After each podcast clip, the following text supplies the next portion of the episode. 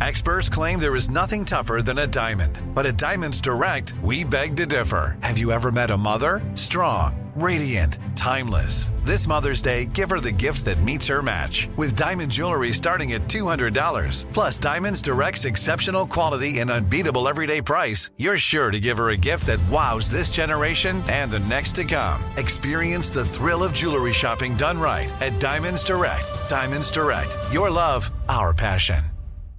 You know you've got a comeback in you. When you take the next step, you're going to make it count for your career, for your family, for your life. You can earn a degree you're proud of with Purdue Global. Purdue Global is backed by Purdue University, one of the nation's most respected and innovative public universities. This is your chance. This is your opportunity. This is your comeback. Purdue Global, Purdue's online university for working adults. Start your comeback today at purdueglobal.edu. Live Nation presents Concert Week. Now through May 14th, get $25 tickets to over 5,000 shows. That's up to 75% off a summer full of your favorite artists like 21 Savage, Alanis Morissette, Cage the Elephant, Celeste Barber, Dierks Bentley, Feid, Hootie and the Blowfish, Janet Jackson, Kidz Bop Kids, Meghan Trainor, Peso Pluma, Sarah McLachlan. Get tickets to more than 5,000 summer shows for just $25. Until now through May 14th. Visit LiveNation.com slash Concert to learn more and plan your summer with Sean Paul, Sum 41, 30 Seconds to Mars, oh, and Two Door Cinema Club. Are you still searching for your perfect place to call home? Well, now is the time to buy at Fisher Homes. If you're looking to move in before the end of 2024, May could be your last opportunity to start building your dream home and close before the year's end. If you're hoping to move in even sooner, Fisher Homes also has homes that are move in ready and waiting for you, where you can start enjoying the benefits of homeownership even faster. Schedule your personal tour with a new home advisor today at FisherHomes.com and make this spring the season you find your perfect home sweet home.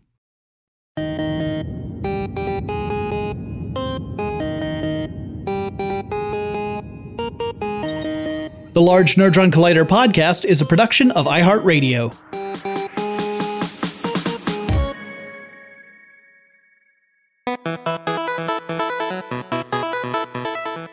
Everybody. Welcome to the Large Nerdron Collider, the podcast that's all about the geeky things happening in the world around us and how super excited we are about them. I'm Ariel Casten, and with me, as always, is the super fantastic Jonathan Strickland.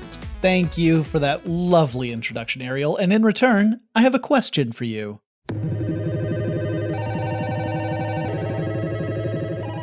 Okay, so this is a scenario question for those of us who are familiar with my alter ego Quizster from Ridiculous History.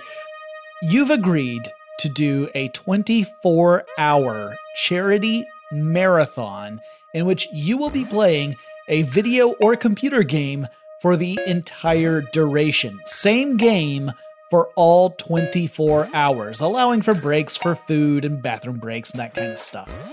Which game do you choose? You're asking me to do some big things, Jonathan. Uh, I, guess I'm going to say Desert Bus because that is legit a thing that already happens. Yes. And I have always wanted to be a part of it. Um, Desert Bus is a video game created by Penn and Teller where you drive a bus real time across the desert and it veers slightly to one direction. But they uh, every year a bunch of internet personalities get together and and drive it in marathon to raise money uh, for the Child's Play Foundation, which I think is really cool and I've always wanted to be a part. It's not the game I'd pick for funness. That would probably be Mass Effect or Minecraft with my mother. But uh, yeah, Yeah. that's what I'd do. What would I, you do? I think, and just to stick on Desert Bus for a second, I think it takes like 17 hours to make the trip one way. It's I think it's Los Angeles to Las Vegas. And if you crash, if you veer off the road too far, you get a flat tire and you get towed all the way back to the beginning in real Yes. time. So, and So- You're, you can't just set the computer to to go in a straight direction and walk away because, as Ariel said, it pulls a little to the right. So you're constantly having to correct for that. So it was made to be irritating and pointless. And you get one point every time you go from one city to the other. It just takes hours to do it. For me, well, first of all, I actually have done this a couple of times. Uh, I've done it for charity for uh, for the Children's Hospital of Atlanta. And both times I played Minecraft for 24 hours straight. I built stuff in the world based upon the donations I got. So if people donated, I would build a, a monument to them that was uh, fitting for whatever the level of donation was. But if I were to do it again, I think I would actually do Stardew Valley because I find that game really, really like chill. And I'm just curious how far I could get in just like if I started a brand new game and had 24 hours to go, how much could I get done? But if it were really chill, wouldn't you uh, fall asleep during that 24 hours? I mean, there's always a danger, but then that can also happen in the game. And if you fall asleep while you're out and about in Stardew Valley, you wake up either, uh, well, you wake up back at home, but someone has rifled through your pockets and taken all your money. So. Oh goodness! not- I didn't know it not was all that, of it, uh, but a good portion of it. Yeah, yeah. No, I mean it's you know you learn some hard life lessons. okay, well we got that answered. Well, uh, we should probably just segue right into the show, and we wanted to start off. You know, we went gaga for WandaVision when it f- debuted on Disney Mhm. Plus, and now the next uh mini series from Disney Plus has started. That being Falcon and the Winter Soldier.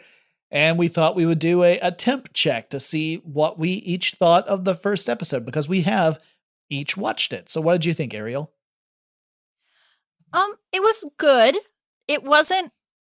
It, it was a lot more serious, and I didn't enjoy it quite. It wasn't quite as fun as WandaVision for me. Um, but I did enjoy it. They did some really cool things with cinematography. Uh, they had some people in squirrel suits doing some, some like paragliding, I guess it would be called, like Mhm. plane plane jumping, and they would put the same sort of body cam on them as they would on the Falcon, which I thought was just really cool. It, ma- it made it feel so much more real to me um, to see the superhero flying around. Um, there were some cool little minor character drops in there that I kind of spoiled. I'm, I'm pretty sure I know how some things are going to turn out based on those spoilers that I spoiled for myself. Um, and it it also dealt with uh, Marvel's been doing a really good job with their properties lately of of dealing with the repercussions of the snap and little things you don't think about like the little things that happen in the five years between your disappearance and your reappearance and they did that in falcon and winter soldier in a really cool way so i liked it I, I'm looking forward to the next episode. It just wasn't quite as fun as WandaVision for me. Uh, I agree that it wasn't as fun, but I loved it. I absolutely loved that episode. I loved how they are taking their time establishing the characters and what their current conflicts are. And so far in the series, the two main characters haven't haven't teamed up at all. They are in their separate Mhm. storylines. But those storylines are really compelling. And um I- would even say like the Falcons is more compelling to me than the Winter Soldiers. I mean, the Winter Soldier is dealing with massive amounts of guilt for the things he did as, you know, a weapon in the hands of Hydra. He's he's trying to cope with that. The Falcon is trying to help rescue his family's business, whereas his sister is being much more pragmatic and trying to do what's best for her family. The Falcon doesn't want to let go of the past. And um, I feel Mhm. like this show is also doing some great stuff in that it is addressing, and not in a super heavy handed way, but addressing things like systemic racism, the practice of redlining, Mhm. things that have disproportionately affected people of color. And, you know, in this world, you're seeing that that stuff happens even for the people who are superheroes. Same sort of thing where, you know, the Falcon, um, spoilers, I guess, if you haven't watched it yet. So skip ahead a little bit if you haven't watched Falcon and Winter Soldier.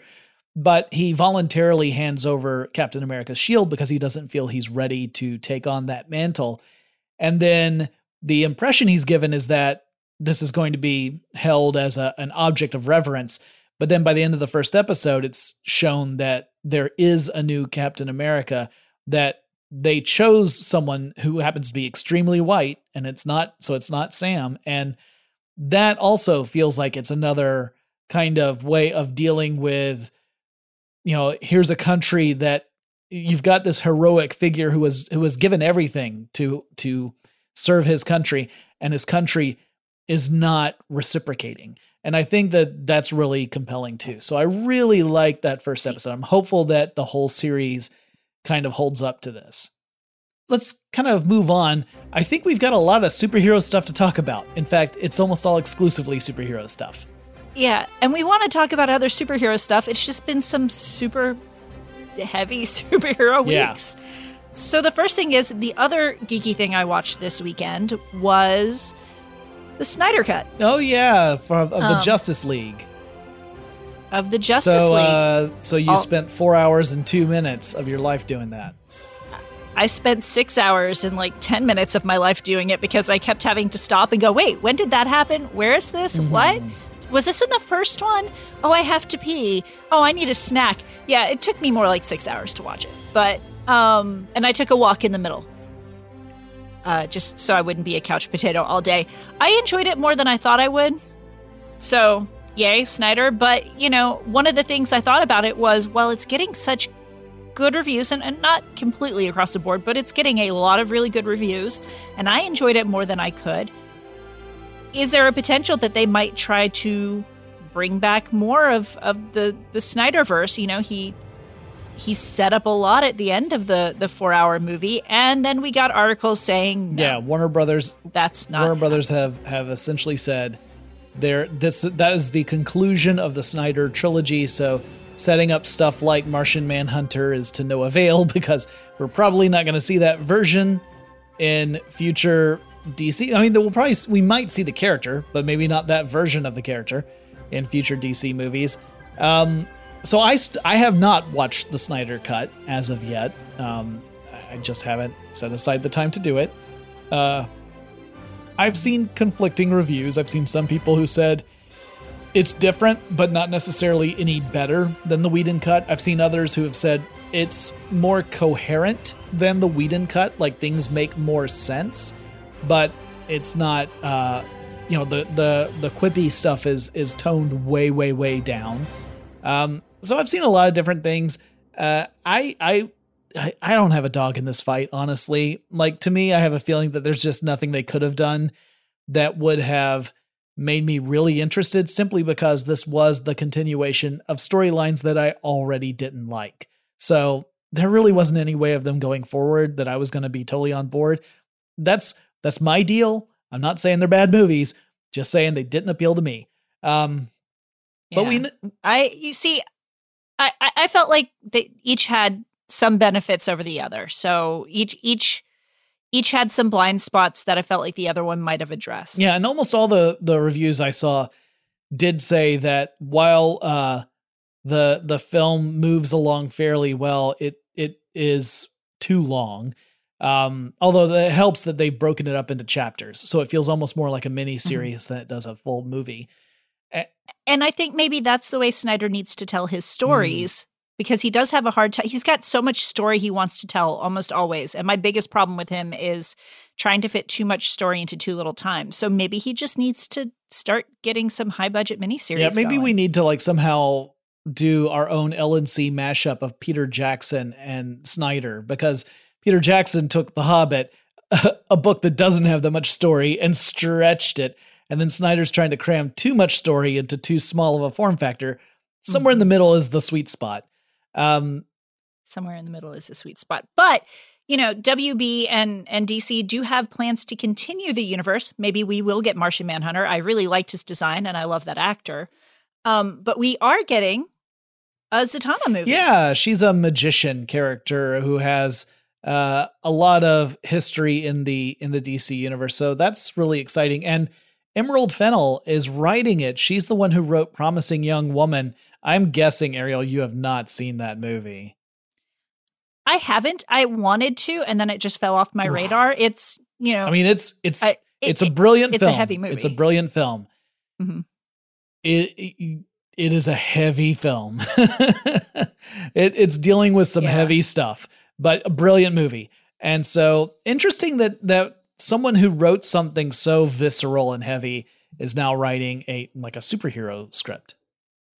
Well, you know, Zatanna is often a part of, you know, kind of the dark, dark universe DCs. So That's true. She along she with has the hookup with Constantine. And Yeah. Mhm. Also, one And- thing other that other thing that we didn't mention, but I just want to give a quick shout out to is that despite the fact that we got a Snyder cut of Justice League, it looks like we're not going to get an Ayer cut of Suicide Squad.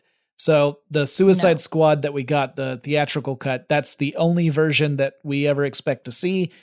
And uh, I have feelings about that too. I don't know that I would have liked the Suicide Squad original version. I definitely didn't like the one that came out. Uh, but I'm I'm guessing that But I'm very much looking forward to the yeah, new one. Well, yeah, because that's going to be yes, that's that's going to be handled by someone who can tell a story and hopefully not have it chopped up by a movie trailer studio, because that's what happened to the first one. Um, switching back over to Marvel, though, we have another quick Disney Plus announcement, which is that uh, there is a uh, already an announcement of a spinoff of a series that hasn't even come out yet. Right, so Hawkeye Yes. is getting a spinoff before Hawkeye even comes out on Disney Plus.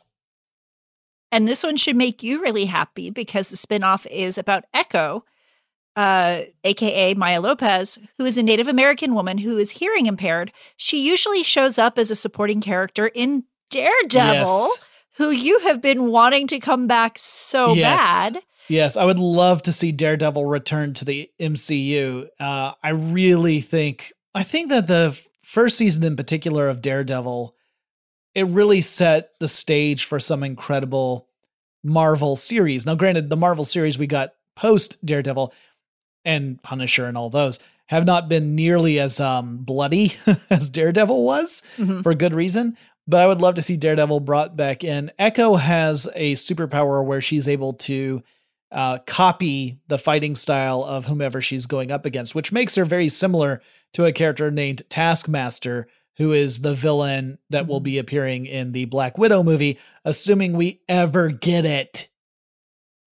We will. We will. There's news that that's probably going to come out on D Plus and in theaters at the same time. Um, that's wasn't on our list of news items, but it did come out this week. Uh, and the last news item we have is about a comic book series called Yeah, there are no vowels. B R Z R K R. yeah, vowels are for other heroes. Yeah, this is a, a comic book series that was uh, created by Keanu Reeves, and he, of course, has been attached to appear in both a live action film and an animated series that are uh, both have been optioned from this comic book series. And uh, the the short version of it, Ariel and I decided that it's John Wick meets the Highlander because it's it's a Or or or Vandal Savage. no one knows who that is or the Highlander. Highlander. So Yeah, maybe, immortal immortal warrior type who at this point is just looking for a way to get some rest.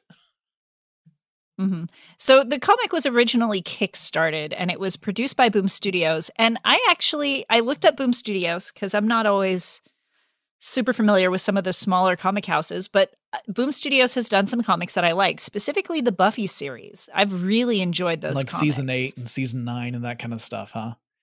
Yeah.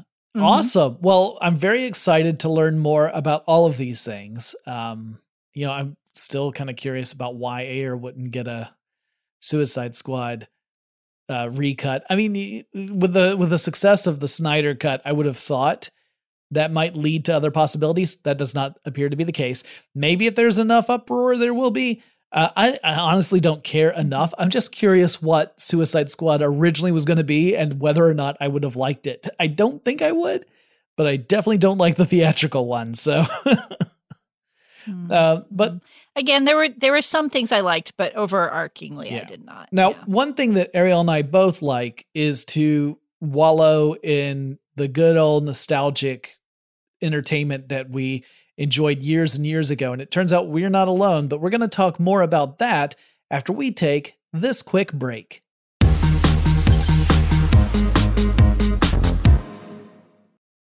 This is it. Your moment. This is your time to make your comeback with Purdue Global. When you come back with a Purdue Global degree, you create opportunity for yourself, your family, and your future. It's a degree you can be proud of, a degree that employers will trust and respect. Purdue Global offers working adults like you over 175 flexible degree programs to meet your specific career goals. These include associate, bachelor's, master's, and doctoral degrees and certificates. Purdue Global degree programs range from nursing to business to communication and more. Whatever your interest, we have the degree that will move you forward. You have the knowledge, you have the experience. Now it's time to get credit for the work you've done and earn the recognition you deserve with Purdue Global, Purdue's online university for working adults. You know you're worth it. We do too. So don't wait another second to get the degree that will take your career to the next level. Start your comeback today at purdueglobal.edu. Live Nation presents Concert Week. Now through May 14th, get $25 tickets to over 5,000 shows. That's up to 75% off a summer full of your favorite artists like 21 Savage, Alanis Morissette, Cage the Elephant, Celeste Barber, Dierks Bentley, Feid, Hootie and the Blowfish, Janet Jackson, Kidz Bop Kids, Meghan Trainor, Peso Pluma, Sarah McLachlan. Get tickets to more than 5,000 summer shows for just $25. Until now through May 14th. Visit LiveNation.com slash Concert to learn more and plan your summer with Sean Paul, Sum 41, 30 Seconds to Mars, oh, and Two Door Cinema Club. Are you still searching for your perfect place to call home? Well, now is the time to buy at Fisher Homes. If you're looking to move in before the end of 2024, May could be your last opportunity to start building your dream home and close before the year's end. If you're hoping to move in even sooner, Fisher Homes also has homes that are move in ready and waiting for you, where you can start enjoying the benefits of homeownership even faster. Schedule your personal tour with a new home advisor today at FisherHomes.com and make this spring the season you find your perfect home sweet home. Had enough of those supplements that leave you feeling nothing? Cymbiotika is your solution to great tasting, all natural supplements that actually work. Crafted with premium plant based ingredients, their products have no seed oils, fillers, or artificial nonsense. It's just pure goodness in every pouch. Try them out and actually feel the difference today. Visit Cymbiotika.com and use code IHEART for 15% off plus free shipping on your subscription order. Again, that's 15% off plus free shipping on your subscription order. Go to Cymbiotika.com. That's C Y M B I O T I K A.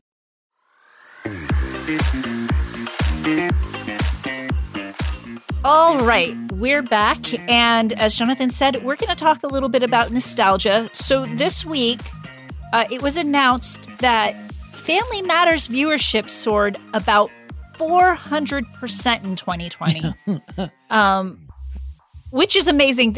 Family Matters is one of my favorite sitcom shows. Um, and so I was super excited to hear this news. And it's one I, I feel like has transcended time a little bit because even even kids nowadays uh, know who Steve Urkel is, right? And he was a, big pop culture nerd who was oftentimes very unapologetically nerdy. And I feel like he kind of introed the way into the geekdom we have now. Um, so that was really awesome. But apparently, like because we haven't had a lot of new media, people are just watching their old favorites over and over and over. Well, I, I, think that's part of it. And I think another part of it is that there is so much comfort to be found in watching something that uh, you're already familiar with, right? Like, I don't know, Ariel, has this ever happened mm-hmm. to you where, let's say you've got some spare time, you want to watch something, you take a look at the stuff that's on your queue, there's a ton of stuff you've never seen before, but you find yourself drawn to something that you've watched a bazillion times already? Yes, yes. And it's oftentimes when I want something a little distracting, but I don't have to pay a whole bunch of attention to. So I've done it with friends, I've done it with The Office, I've done it with uh, Family Matters, Full House, Schitt's Creek, How I Met Your Mother. Yep, all those. I'll just put it on. I've watched it a thousand times and I'll just put it on because it's it's like going home to family. Yeah, well, for me, it's going home to a dysfunctional family because I think of it's always sunny in Philadelphia as one of my go tos. Um, yeah, no, I'm I'm the same way. Where like it gets there's a whole meme about this, right? About the idea that you've mm-hmm. got like 500 titles on uh, on your list of things you've never seen, and they're readily available. They're just a click away or a remote button push away or whatever all you have to do is start it. And instead, you are like, well, let's rewatch season three of the Great British Bake Off or whatever. Um, oh, I can't do that one. I'm so invested in the bakes, and I'm always trying to learn something new. Like, I have to, I have to like zone. Well, I don't mean that. to, I don't mean to get off track already, but Ariel, you know, recently I have spent a lot of time looking up just clips, not of British Bake Off, but of Master Chef, just clips of people mm-hmm. doing really well because I don't like the parts where people fail. so so it's mm-hmm. like I'm watching just I'm watching a show where nobody does anything wrong. Everyone always is on their A game and impressing Gordon Ramsay.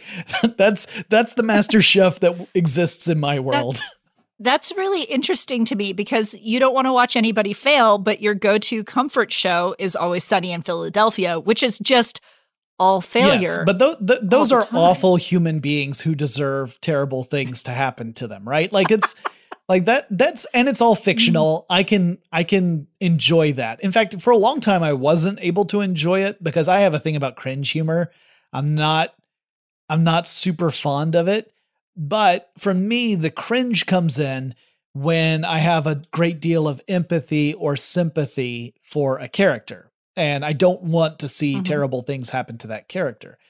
It's Always Sunny freed me of this terrible burden by making all the characters reprehensible. So you want to see terrible. like for the longest time, I didn't want anything bad to happen to Charlie because in the first season, Charlie's Charlie just seems to be downtrodden. He doesn't seem to be bad. Yeah. But then as you get a little further in, he is terrible. yeah. Yeah. As I mentioned, all the shows that I tend to go back to are, are all sitcoms, but they're more lighthearted mm-hmm. sitcoms. But still the the humor in those shows does come mainly from people's failure. Well, I mean that's that's the thing though. That's usually where comedy comes in, right? Comedy usually comes in where like it, mm-hmm. the the saying is, you stub your toe, it's a tragedy. You walk off the edge of a cliff, and it's a comedy kind of thing. Where it, it mm-hmm. it's it's this idea of subverting expectations and typically setting people up to have whatever thing they were trying to achieve fall through in a unexpected way and that leads to the comedy. But and then how they handle that also leads to the comedy. But i am curious like yeah. are there any particular titles that you really leaned on heavily during pandemic where we just didn't have the opportunity to get out or was it just the sort of the ones you had already kind of listed off? Um i i think i so i did go through a bunch of shows that i hadn't had the chance to watch. I like i i made myself take some discipline. And I, I, I said here are the series here are the movies that i've wanted to watch during pandemic and i'm gonna mm-hmm. do that. But then when that was done when i'm like getting ready for bed and i'm just trying to shut off my brain or if i've had a particularly rough day and i just want just something chill i think it's it's been the office which is really weird because when i first started watching the office i did not like it i didn't the fir- entire first season where they're trying the to British be office, the British yeah. office, I felt I thought it was mean spirited and belabored. Um, and then you get into the second season and everybody starts to have growth. And there's still episodes of The Office that are largely cringy that I can't stand mm-hmm. to watch, but um, like I, it's it's I'm so familiar with it at the point. And part of it is because my husband also will put it on and just watch it. Um, so I'm so familiar with it that I kind of tune out those episodes or those moments that really make yeah. me cringe and tune in on my favorite moments. We also uh, rewatched Buffy and are currently rewatching Farscape. Okay. Yeah, I uh I you? did a little bit other than a little bit of well, and I haven't to be perfectly fair, I haven't watched any of It's Always Sunny during pandemic. It's just that was my go-to for a while when I wanted to watch something that I had already seen. In the pandemic, the stuff I've watched the most, actually, you know what? I haven't watched that much television programming. I watched a lot of stuff that creators were making either on Twitch or YouTube or whatever. But when I was, whenever I would watch uh, television, it tended to be a British comedy series, which is terrible because you'll go through them in like two days and then you just got to start over mm-hmm. again. So, uh, Garth Marenghi's Dark Place, if you've never seen that, it's bonkers crazy. The premise is that there's a Stephen King like writer named Garth Marenghi who has an extremely high opinion of himself. He's a dream weaver. And there's a television series that was created. It's a fake TV series, but the idea is that it's a television series that was created from his works, and he, being the egotistical person that he is, stars in it as the main character. Um, and it has a lot of of British comedy actors in it that you would recognize from other stuff. Like Richard Ayoade is in it, uh, Matt Berry is in it. Um, it is a very silly take. Uh, Stephen Merchant is in a couple of episodes. Um, Noel Fielding is in a couple. So yeah, it's it's a really But British British actors are all in yeah, everything. it's a small so- group of of a really tightly knit group, but it's, it's really it's really silly. It's uh, ridiculous. Like it's it's really making fun of like early '80s British TV and the limitations on things like special effects, but everyone's treating it like it's the most cutting edge stuff ever. And the other one I watched a couple times through uh, was The Mighty Boosh, another British comedy series. At least that one has four series or four seasons, so little extra to watch in that one. Um, very very weird series as well. Uh, but yeah, those were kind of like my go tos, and it was because I mean I'd seen them all so many times. I can still get enjoyment even though I know exactly what's coming because the quality of the performances and the weird writing, the British humor is just so strange, um, which is one of the reasons I love it so much. Those were my go tos. I like going to nostalgic things a little bit because it brings back those feelings of before being stuck in the house. Yeah. Yeah. so I think about you know watching these these older shows, and I I go back like I I think about going out and hanging out with my friends and watching it or talking about the episodes, and it's kind of like a little mini brain vacation. Yeah. One thing I I had thought about doing, I just never got around to doing, was doing like you know like a Netflix watch party because that capability is built right in to a lot of the Netflix apps. But I never coordinated with friends to do that to kind of watch something collectively and then talk about it. And I think part of the reason for that is that it it just feels like everything we do is through Zoom or Mhm. Teams or you know some other video conferencing system. So it ends up feeling more like work than socializing and it Yeah. just ends up being exhausting. At least that's my armchair personal psychology approach to why I haven't done anything. Mhm. Now I, I get it. Um, I've done a, I've done a few watch parties, and we tend to just do it on voice. We watch the TV on whatever streaming platform we're using. Most of them have a watch party feature now. Um, and then we'll connect on Discord or over the phone, and we'll just chat throughout it. Because yeah, like you know me, I love being in front of a camera, but it's just relaxing to be able to just sit and talk and not have to worry about making eye contact or how I look or if I've got pizza Yeah. in my teeth or It's it is tough to make eye contact because it means you're looking into a camera, not actually looking at the picture of the person you're Mhm. talking to, which is usually several inches Yeah. below yeah. wherever the camera is. But yeah, I mean, like I, I totally get the whole nostalgic, comforting experience. There's some element of ritual there too, like the idea of Mhm. Doing something you've done before and being able to go through it. You already know what to expect. There's not going to be any surprises, so nothing's going to tax you psychologically. Um, I, I get all that, so I'm not really super surprised to see that these numbers are are so high. Um, Mhm. and good for them. I mean, it's Yeah. and good for all the people who are discovering stuff for the first time. Like there are younger audiences who may be watching this kind of stuff for the first time ever. So I hope Yeah. that they're enjoying it. Well, I you know, I think good shows tend to come around. You know, they they might be dated, but they also have timeless concept and and relatable humor no matter the age. For instance, one of the shows that had great viewership was the Andy Griffith show. And that yeah. was I, I, dated by was the time I watched it. I was amazed that Jabberjaw wasn't on there because that's a real work of art. Oh. I, you know, I don't know if you're joking or not, but I actually did enjoy Jabberjaw. So It was between Jabberjaw and Grape Ape that I was going to I- say. liked them both. and Droopy Dog and Wacky Races and all that. Snagglepuss. now, you know what else I liked? What? Charlie Brown. Meat? I still like Charlie Brown. Me too. You know how much I like Charlie Brown? How much, Jonathan? Enough to mash him into somebody else.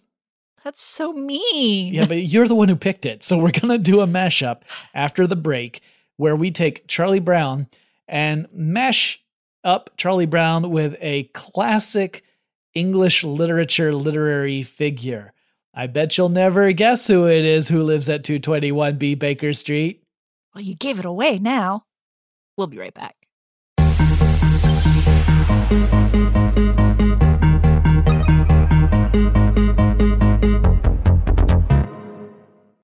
This is it.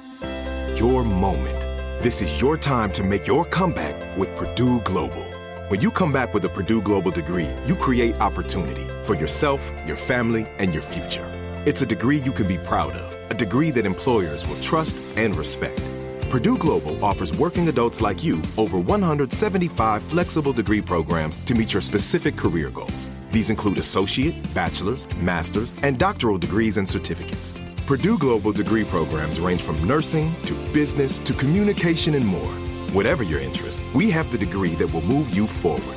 You have the knowledge, you have the experience. Now it's time to get credit for the work you've done and earn the recognition you deserve with Purdue Global, Purdue's online university for working adults. You know you're worth it. We do too. So don't wait another second to get the degree that will take your career to the next level. Start your comeback today at purdueglobal.edu. Live Nation presents Concert Week. Now through May 14th, get $25 tickets to over 5,000 shows. That's up to 75% off a summer full of your favorite artists like 21 Savage, Alanis Morissette, Cage the Elephant, Celeste Barber, Dierks Bentley, Feid, Hootie and the Blowfish, Janet Jackson, Kidz Bop Kids, Meghan Trainor, Peso Pluma, Sarah McLachlan. Get tickets to more than 5,000 summer shows for just $25. Until now through May 14th. Visit LiveNation.com slash Concert to learn more and plan your summer with Sean Paul, Sum 41, 30 Seconds to Mars, oh, and Two Door Cinema Club. Are you still searching for your perfect place to call home? Well, now is the time to buy at Fisher Homes. If you're looking to move in before the end of 2024, May could be your last opportunity to start building your dream home and close before the year's end. If you're hoping to move in even sooner, Fisher Homes also has homes that are move in ready and waiting for you, where you can start enjoying the benefits of homeownership even faster. Schedule your personal tour with a new home advisor today at FisherHomes.com and make this spring the season you find your perfect home sweet home. Had enough of those supplements that leave you feeling nothing? Cymbiotika is your solution to great tasting, all natural supplements that actually work. Crafted with premium plant based ingredients, their products have no seed oils, fillers, or toxins. Try them out and actually feel the difference today. Visit Cymbiotika.com and use code IHEART for 15% off plus free shipping on your subscription order. Again, that's 15% off plus free shipping on your subscription order. Go to Cymbiotika.com, C Y M B I O T I K A.com.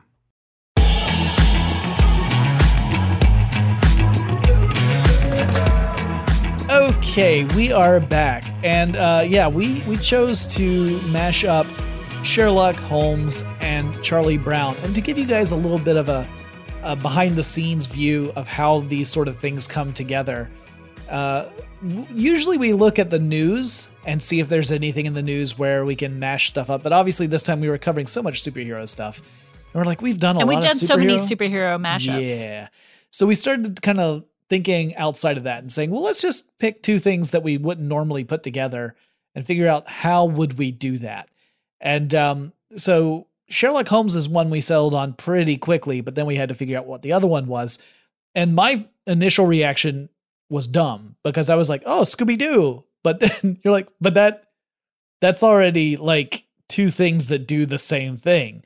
Yeah. And, and then you said Smurfs, and I was like, well, then all we're going to be doing is replacing every third word with Smurf, and we're both going to do it. hilarious. But when one person does it, when two people do it, it's a, a bit Smurfing much. It would have been 15 minutes of smurfing. We're a family show, Jonathan. Oh, I'm of. sorry. I didn't mean smurfing. I meant smurfing. Smurfing. Yeah. Okay.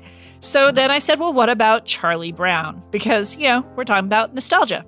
Yeah. And- so so for those who don't know who either of these are, where have you been? Sherlock Holmes, obviously famous detective, created by Sir Arthur Conan Doyle. Lots of stories, four novels written by Conan Doyle, and multiple novels written by other people since then.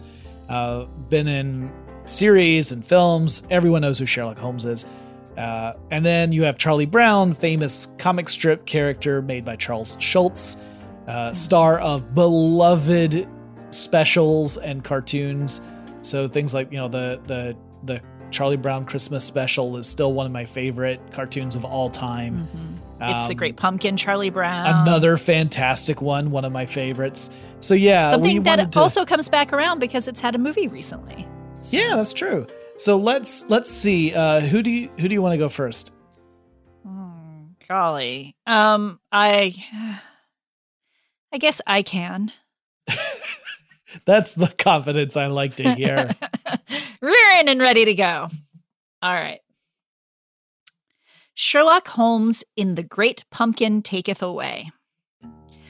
One brisk fall evening on 221 Baker Street, Mr. Sherlock Holmes and Dr. John Watson got a mysterious letter. It stated, Please, Mr. Holmes and Mr. Watson, come to the Brown House, St. Paul, Minnesota. We have something dark and mysterious going on here, and we need your help desperately. Signed, S. Brown. Surprised and egotistically delighted, Sherlock immediately packed up and headed for America, bringing Dr. Watson begrudgingly in tow. A day later, the two masterminds walked up to the door of a modest house with yellow, maybe it was white, maybe blue, siding. They rang the bell, but no one answered. They rang again. Finally, a young boy with an oddly round head and a furrowed brow came out. He hesitantly began to introduce himself. Hi, I'm Charlie Brown. Can I help you? But all of a sudden, he stopped, stammered good grief, and ran inside, slamming the door. They turned to look to see what could have scared him so but all they could see was a young auburn tressed girl. Nothing seemed odd about her, and they decided that following her would just be a red hair ing. and that's when they heard it from around the bushes. A psst, barely audible above the sounds of some chirping yellow canaries nearby. Were canaries local to Minnesota? The duo didn't know, but they did follow the psst Upon tracking the sound, they saw a beagle sitting on top of a doghouse. they must have been hearing things, so they turned to leave, but then they heard it again. Psst. Turning back to the noise, they saw the beagle and one of the yellow birds stuck into the doghouse. The dog going into his house wasn't weird, but the bird following him certainly was, and Sherlock, much to Watson's chagrin, decided to follow. Squeezing through the doghouse door, they found themselves on a large staircase leading into the dark. They followed it down, and at the bottom of the staircase was a bunker filled with maps, notes, science equipment, and monitors. All of the monitors were looking at one place a quiet pumpkin patch. There was a tug on Sherlock's pant leg, and as he looked down, the beagle handed him a letter. It started, My name is Snoopy. I wrote you the letter to come here. Thank you for coming. And through the letter, and an intricate game of charades and a tour around the doghouse bunker, Holmes and Watson learned that the town was being plagued by a creature called the Great Pumpkin, over the years, it had been a childhood legend that most of the town didn't believe in, but this year was different. Every night, the entire town, and not just the children, would go and bring all of their greatest belongings to the field to give to the great pumpkin, hoping in its arrival, but it never showed up. However, in the morning, when the townsfolk awoke, all of their belongings would be gone from the field. Snoopy believed this was the doing of his arch nemesis, the Red Baron. Sherlock, feeling a kinship with this remarkably intelligent dog, offered to help. Watson asked Sherlock, Where might we even begin? And Sherlock answered, Elementary, dear Watson.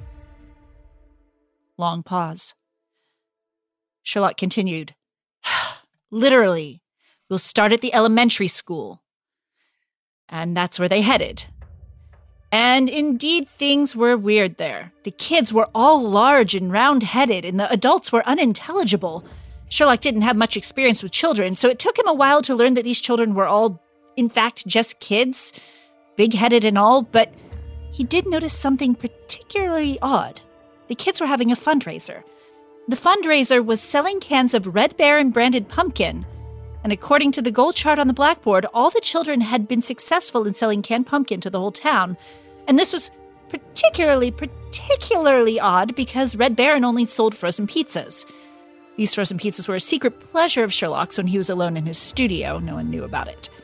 So they opened a can and noticed trace amounts of scopolamine, which, if you don't know, is a way that people can use to make you extremely suggestible. Sherlock knew the villain must be using it to make everyone believe in the Great Pumpkin so that they could get their belongings and valuables and such. But who would have such knowledge of the mental condition? They returned to Snoopy, who confirmed that there was no therapist in town. However, there was a small psychiatrist booth run by the class bully Lucy, it was then that they knew they had found their culprit, but now they had to figure out how to get her to admit to her diabolical plan. They had noticed Lucy eyeing Charlie Brown, that, that awkward boy they first met when they came into town. So they commandeered Charlie to flirt with her and offer her a muffin laced with some of the pumpkin in it. Lucy, being a proud person, accepted the muffin offering and ate it in one bite.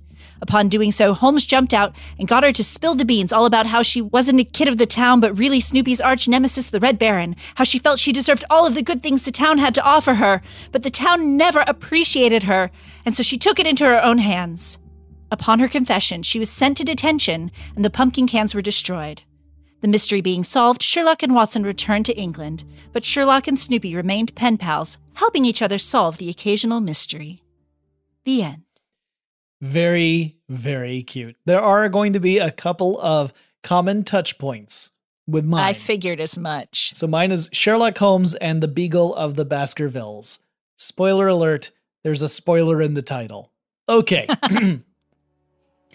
Sherlock Holmes has a problem.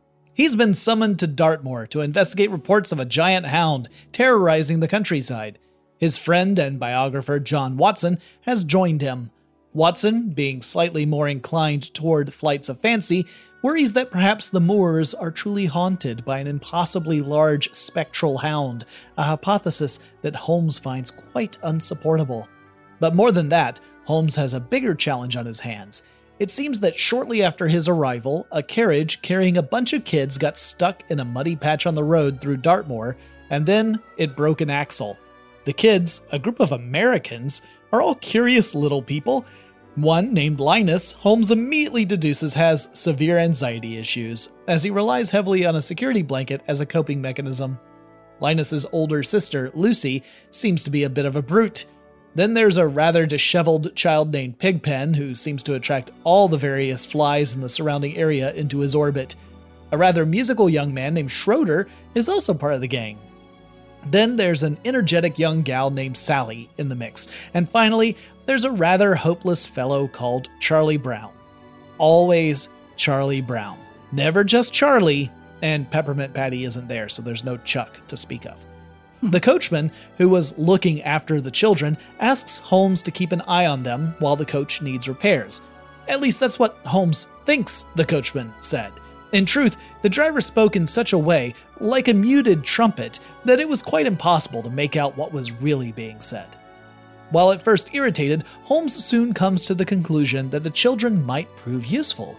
Being a long way from home, Sherlock doesn't have access to his assortment of irregulars who would normally gather up information on his behalf, and so he names this odd assortment of children his new irregulars. Tasked with great purpose, the gang begins to help Holmes investigate. There is a great manor house in Dartmoor, and Schroeder finds himself there and encounters an amazing piano, upon which he plays a truly stupendous piece by Beethoven, which impresses Holmes a great deal. Lucy, meanwhile, sets up her own psychiatry booth, and through interactions with the locals, begins to learn more about the general thoughts about the Moors. It seems the people of Dartmoor are particularly superstitious, and many seem all too inclined to accept that there is a ghostly hound haunting the area, though at least one fellow, a man named Jack Stapleton, seems a bit dodgy. Lucy charges everyone five cents, and then later complains that all the nickels she got are funny looking. Linus and Holmes have some pretty deep philosophical discussions, and Linus is also quick to dismiss the ghostly dog hypothesis, believing instead that the creature haunting the moors is, in fact, the Great Pumpkin. And so Linus decides to sneak out at night to wait for the Great Pumpkin's arrival, and the next morning he is nowhere to be found. But a little blue blanket is discovered half buried in the mud, with a very large paw print next to it. Pigpen also disappears, but that just happens every time he steps outside because he blends right in with the mud and the moors. He's fine though. Sally mostly just irritates John Watson a lot. As for Charlie Brown, he investigates as best he can, but being a bit clumsy, he is usually told to get out of the way after breaking or nearly breaking a vase, or a window, or a bust, or whatever. And so Charlie Brown, while walking by himself and wondering if he'll ever be good at anything, stops to lean against a tree. Except it turns out it's not a tree. It's actually a support for a clever camouflage. As Charlie Brown leans against it, it causes the whole thing to come tumbling down, just as Sherlock is walking by. Holmes says, You've done it! You've solved the case! And indeed, revealed beneath the brush is Snoopy and Woodstock, and Jack Stapleton, plus a pair of very big, very fake dog paws. Yep, turns out Snoopy, Woodstock, and Stapleton have been playing a bit of a prank on the locals. And while sheepish, they get off easy, particularly once the group finds Linus a mile down the road in a fetal position. But he makes a swift recovery once his blanket is returned. At the end, Sherlock Holmes turns to Charlie Brown and says, Charlie Brown, out of all the irregulars, you're the irregularist. The end. Oh, I loved it. I felt like there were two stories in the same anthology, yours and Yeah. mine. Yeah, it's it's it's two different. It's it's a what if comic book where your story is the right side up version on the front, and then you have to flip it over upside down on the back, and then that's my story. Yes. Yeah. Well, that was fun, but obviously just two different, slightly different takes on how Sherlock Holmes and Charlie Brown would mash up. We had completely different villains. That's true. We just had mentions of some of the common touchstones, but that's to be expected, right? Like you have to mm-hmm. have those touchstones in there. But if you out there have any suggestions, or maybe you have your own idea of how this mashup would go, you should get in touch with us. And the best way to do a long form one would be email lnc at iheartmedia.com. But there are other ways to get in touch with us, aren't there, Ariel? Yeah, you can reach out to us on social media at Twitter, we're LNC underscore podcast, and on Facebook and Instagram, we are Large Nerdron Collider. Uh, and please do reach out to us. We want to hear your opinions on the things we've talked about, topics you want us to talk about in the future. We love having that conversation with you. Yep. And as always, if you enjoyed the show, you should make sure you like it, you know, give it a good rating somewhere, you know, maybe subscribe to it if you haven't, you filthy animal, and, And tell your friends, your friends. You, you, you're not so filthy animal. uh, we're getting a little Christmassy, and it's we're well outside the Christmas zone, but I couldn't help it. All right. Well, until Awkward pause. Aw- awkward Snoopy paws. Uh, Nice. I have been uh, Ariel Casten. And I am always Jonathan Strickland.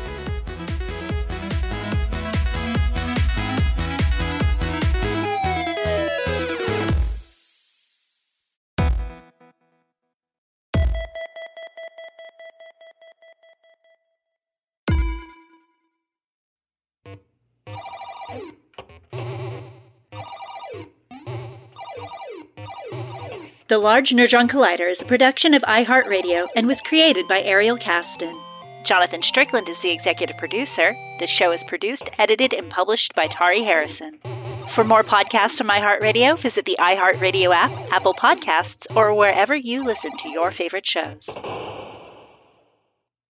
Live Nation presents Concert Week.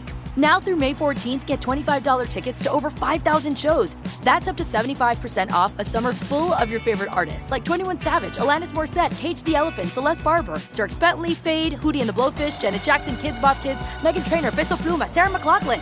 Get tickets to more than 5,000 summer shows for just $25. Until now through May 14th.